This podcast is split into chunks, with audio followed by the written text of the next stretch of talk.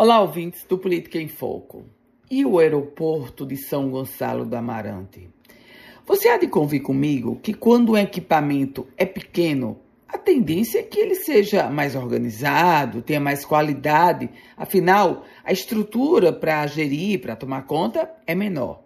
Isso é a tese. Mas, na prática, o aeroporto de São Gonçalo do Amarante, que é pequeno, que é subutilizado, ele é um dos piores do Brasil. É o terceiro pior do Brasil. Um ranking publicado pela Agência Nacional de Aviação Civil com os principais aeroportos brasileiros concedidos à iniciativa privada classificou o aeroporto de São Gonçalo do Amarante como o terceiro pior do Brasil. Para representantes do trade turístico do Estado, essa nota é um reflexo claro, da falta de investimentos no terminal nos últimos anos, sobretudo depois que foi devolvido do consórcio Inframérica. Agora, a Zurich Airport vai chegar no dia 19 de fevereiro para assumir essa administração.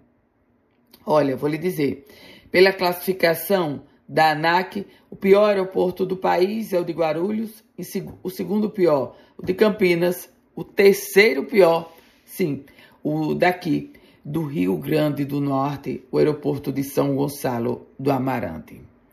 Eu volto com outras informações aqui no Política em Foco com Ana Ruth Dantas.